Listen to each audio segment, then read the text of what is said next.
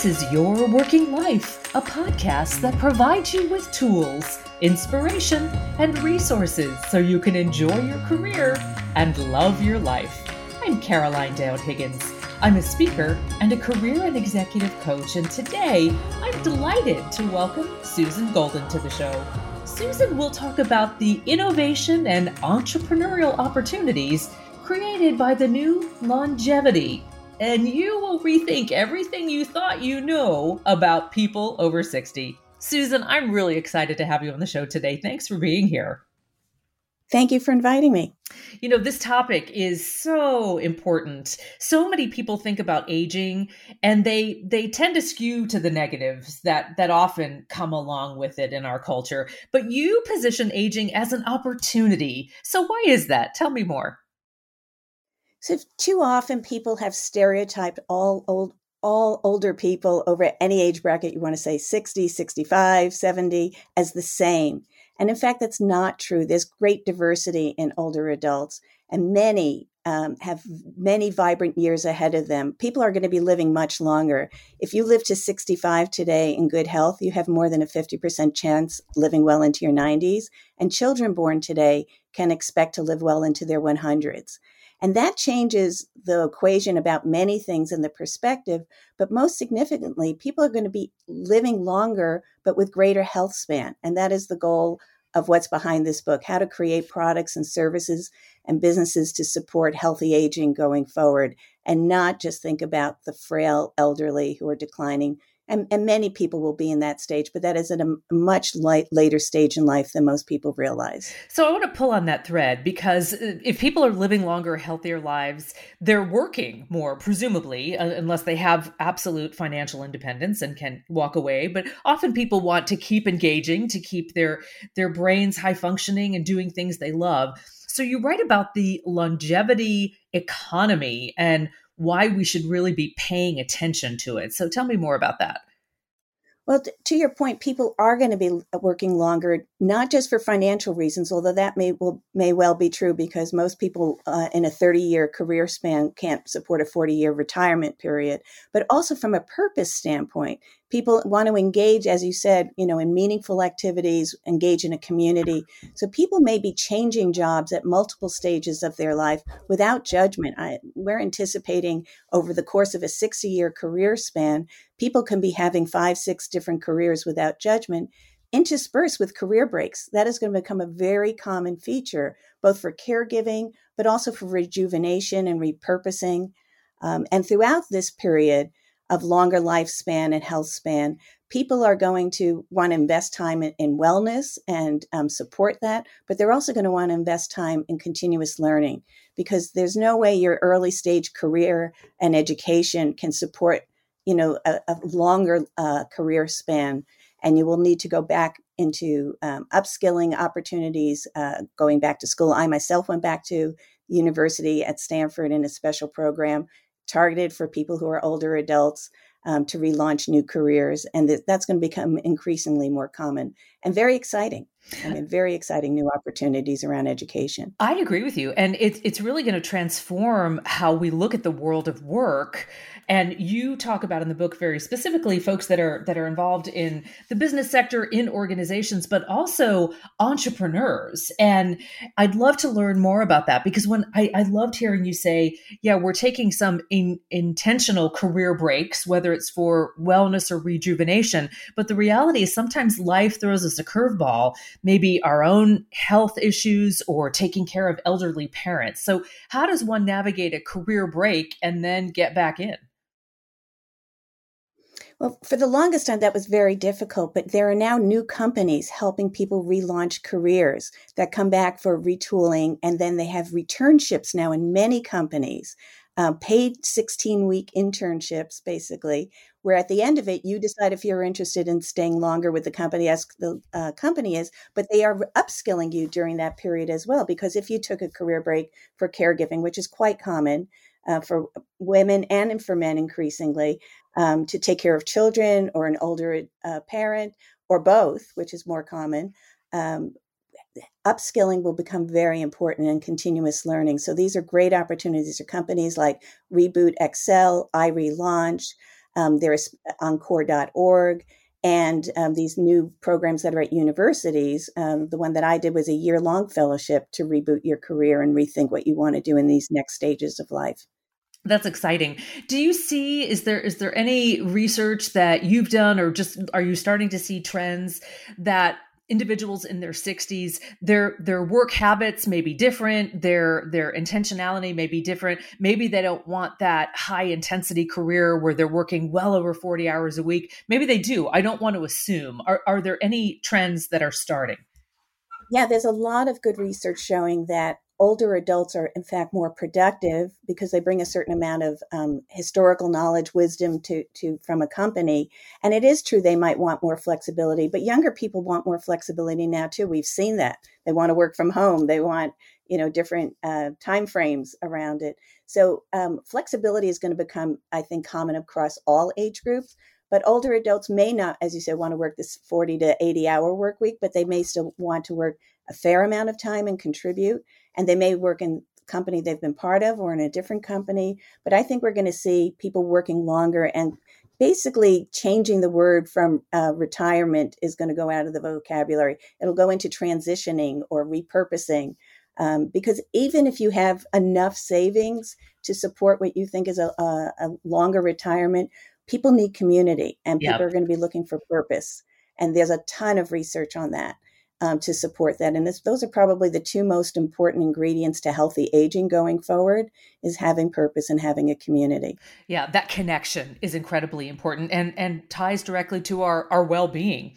You, you know, you mentioned flexibility and I'm a Gen Xer in my 50s. And I have to say, I am so deeply grateful for the younger generations, the Gen Y, uh, our millennials, and now our Gen Zs, because they've normalized flexibility when I was starting to work, my my role models were baby boomers and nobody talked about flexibility. It was kind of a red flag. You didn't raise that. But I'm delighted to hear that some of our um, 60 plus professionals now are embracing that because I think it can be a really healthy dynamic. Yeah, and the fact that so many people during the pandemic had to go to remote working that's become the norm now. I mean, it's going to be a hybrid work, you know, work environment, both remote in person, and that type of flexibility supports all age groups as well. That's true. It was a it was an eighteen month plus case study in in how to yeah. uh, to work remotely. Absolutely. So it it's important for me to ask this question. What about ageism? As a career coach, I work with some older individuals in their fifties who are experiencing ageism by some less than enlightened organizations that think that that talent pool is is not viable or valuable. And, and I disagree completely. But how does the older worker navigate that? Yeah, ageism is real. There's just no doubt about it. And at the core of it is the stereotypical assumption that when people turn 65, they become dependent on others for financial assistance and direct care and grow frail and sickly and up, up end up in residential care. That is the stereotype. That is not the reality. And um, ageism can be as young in Silicon Valley. It, has been noted that you know at 40, sometimes people um, feel ageism. That the key to, to defying ageism is um, promoting all the positives of what an older adult can bring, and to think about that yourself as an older adult. You may not know the latest tech, but you can learn it. Um, you can learn it maybe differently than than a 25 year old who's you know engaged in it daily and you're not doing it quite as often. But that's where some of the stereotype is coming from that people are not as current, particularly on tech platforms and things like that. But they bring a certain level of insight and um, hist- uh, historical knowledge and maturity, and it's been shown through research that mixed age uh, teams are more productive than um, just younger teams. I'm I'm so glad to hear that. I was going to ask these multi generational diversity of thought perspectives are incredibly valuable. You know, we d- diversity, equity, inclusion, belonging is hot right now, and and as it should be. But I think multi generational diversity is equally important. Age diversity has not entered that equation, and but I think it should. And and we know that older adults um, can bring a perspective if you're developing products and services for uh, older adults surely you're going to want somebody who's older on your team who can bring that perspective to design with not for um, so more companies should be thinking about having uh, age diversity in their companies because it will help them. It will help them grow. Agreed. Susan, we'll be right back after a quick break. Your working life is powered by your stories. We want to hear more from our listeners about your experiences in the workplace. Tell us what challenges you've overcome or tips you've learned along the way. And even better, if you don't have the answers, let us know what issues you want to know more about. We want this podcast to serve all of your working life needs. Send me an email at caroline at carolinedowdhiggins.com.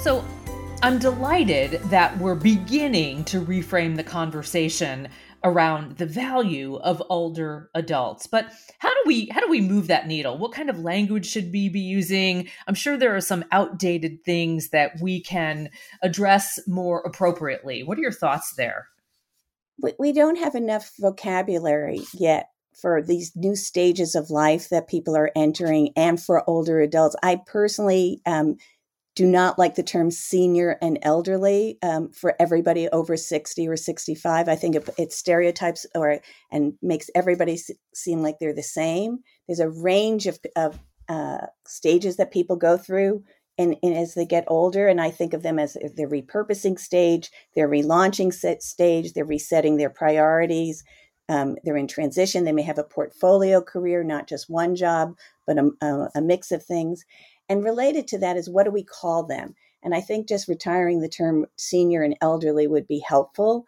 And rather, you know, use a, a term like older adults, but come up with new terms. And I use uh, one for this stage of life that I've made up, but I, I think we need better vocabulary. I call it a furtherhood. We're just going further into multiple stages. There's not just one next act after you're 65. There might be many next acts for somebody in next stages. Furtherhood. That's lovely. I I applaud that. That's fantastic. I couldn't agree more. And interestingly, uh, this this relates to me on a very personal level because my husband is 20 years older than I am, and he is officially retired from his first career, but still actively doing other things. And that purpose, that meaning, that connection, that community is what uh, keeps him healthy and well and engaged and stimulated. So I'm seeing it in my own family.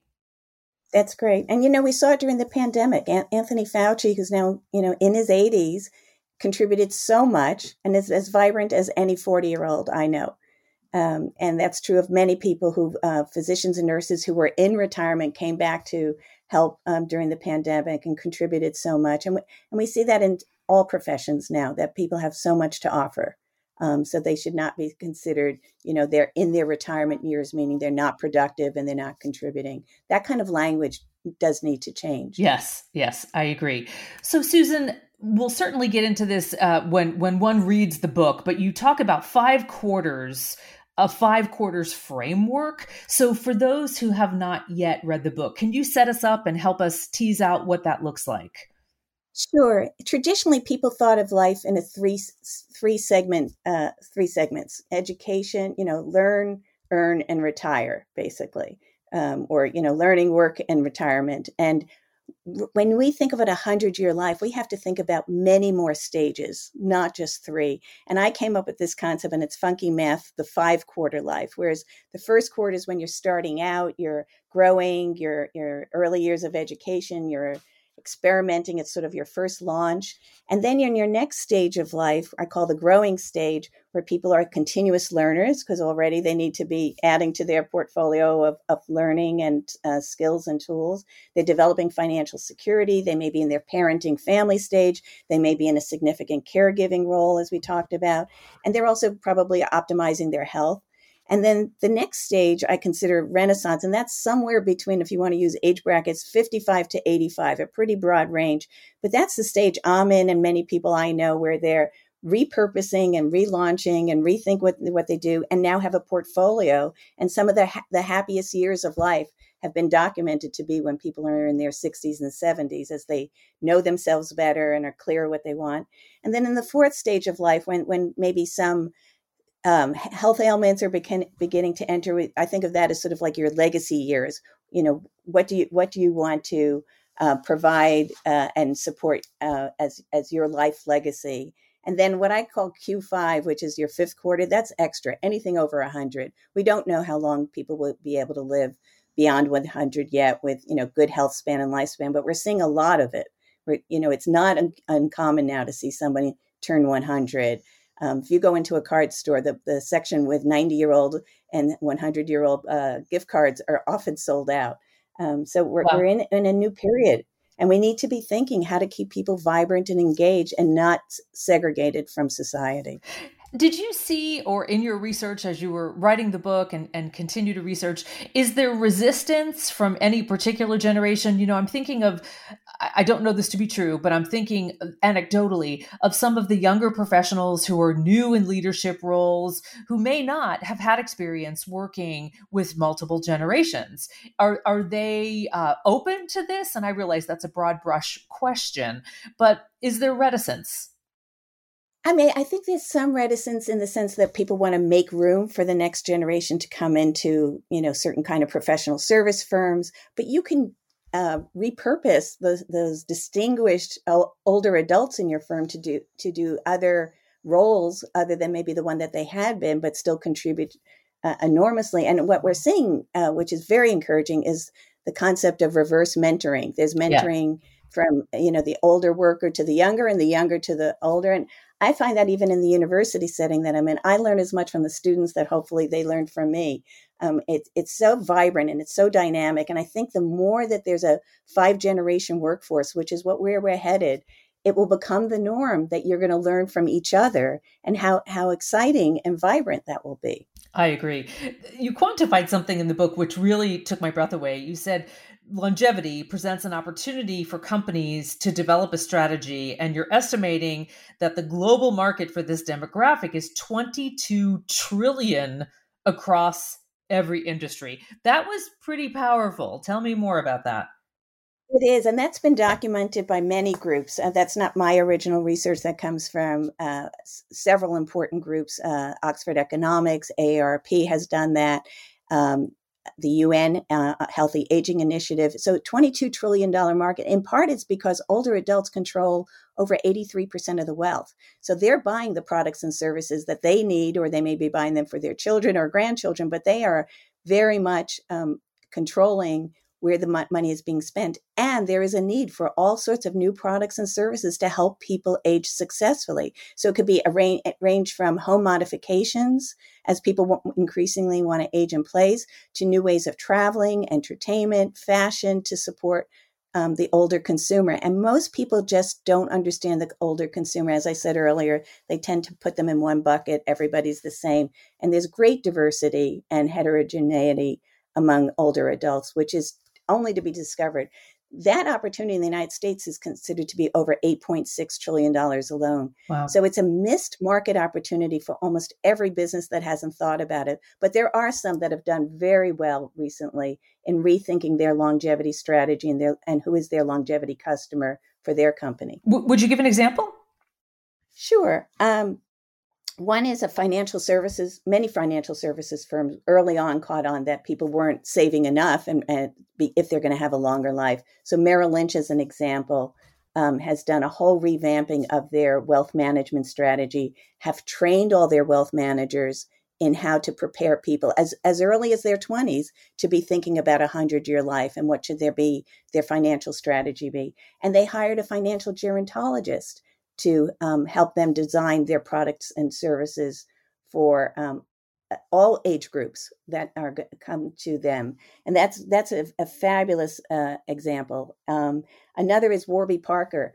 Traditionally, we know them as the hipster, you know, brand of of eyeglassware, but they also discovered that older adults who um, need progressives could be a major source of of uh, revenue in their customer who want the hipster brand of eyeglasses. They didn't design a special kind of eyeglass that would help them uh, use progressives. So that was, they have a multi generational customer base.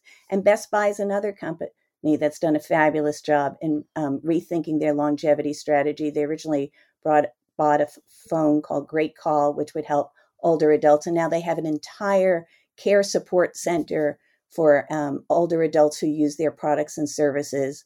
and they're now getting into more of remote healthcare. So they've changed their strategy as well. Many companies are doing this now, but only those that have really recognized the longevity opportunity. And I see over the next decade a, a tr- tremendous growth in this area. And that was the purpose of the book to help people think about these opportunities. Wow. Well, it, it is a gift to to all of us, no matter what age we are, Susan. But financial gerontologist. Wow, I learned something new. I didn't even know that yeah. that was a thing. That's incredible. I didn't know it either till I interviewed Merrill Lynch yeah. and uh, wrote about that. Well, and what's what's exciting is that more and more people are going to be olderpreneurs or what we're calling sidepreneurs, and particularly women have this opportunity because they they have front row seats to what's needed out there. And I, I see a real uh, trend where more and more women are going to be entrepreneurs in this area. That's exciting. It does give me pause thinking of the the financial gerontologist and Merrill Lynch. I'm thrilled that they're also educating young people because my goodness, you've you've got to start saving for your retirement right out of the gate. And I'm also thinking, you know, th- there have been some hits in our economy uh, with with recessions, pandemics, so many things. So I, I imagine it's also causing people to think about how they save and how they earn moving forward to live a long and healthier life. Yeah, and some of that savings, um, I encourage people to think about putting aside for lifelong learning. Yeah, um, we're going to need to be able to go back to school or take courses or go to conferences, but you, you really have to commit to lifelong learning when you're in your 20s, knowing that you have 80 years ahead of you where you're going to want to be productive and engaged. And, and you know, it's not every year, but you may take career breaks for learning and increasingly companies i think are going to be offering a lot more in terms of upskilling for their employees as well. Absolutely. But it, it does require some savings as that's true. that. that's true. And those short-term credentials experiences are really uh, becoming more more prevalent. So that's good to hear. Susan, as as we wrap, are there things that you really want us to think about, steps we all need to take today moving forward to think about how we we honor this 60 plus demographic in the workforce and and also think about changing um, changing the landscape to be more welcoming to uh, seasoned talent, if you will? Well, I, I, think treating everybody with respect and dignity at, at any age, but particularly older adults, um, not not uh, stereotyping them, not assuming what they can and can't do. I, I, just would think of everybody could have the mindset that these everybody has something to contribute, and that would that framework will change a lot. And older adults should think about themselves in that way. That's one. Um, I think we're going to need uh, support, though, on, on, policy levels to support family leave and caregiving. Um, and we have to, we do have to think about who's going to pay for all of the care that people are going to need at some point. They don't always need it, you know, the minute they turn 65, but at some year in their progression, they may. So that's something to be thinking about as well. Um, and we need to, as you brought up earlier, redesign media and advertising when addressing the longevity market so that it doesn't stereotype all older adults as frail and elderly. That will change the conversation a lot um, if we show a range of older adults, not just one type. Susan Golden, I learned so much from you today. Thank you so much for joining me on the show. It was such a pleasure. I want to tell our global audience the title of your book. It's called Stage, Not Age How to Understand and Serve People Over 60, the fastest growing, most dynamic market in the world. And the book is available widely on Amazon and all major book retailers. And Susan, your website is stagenotage.com. Is that correct? That's correct. Thank you. Susan, what a joy to have you on the show. I wish you continued success, and I really thank you for spending time with me today. Thank you. It's been my pleasure. And if you like the show, subscribe on Spotify, iTunes, or SoundCloud. And even better, leave us a review because this will help new listeners find us online. And let me know what career minded issues you would like for me to feature on a future show. You can find me on Twitter at C. Dowd Higgins.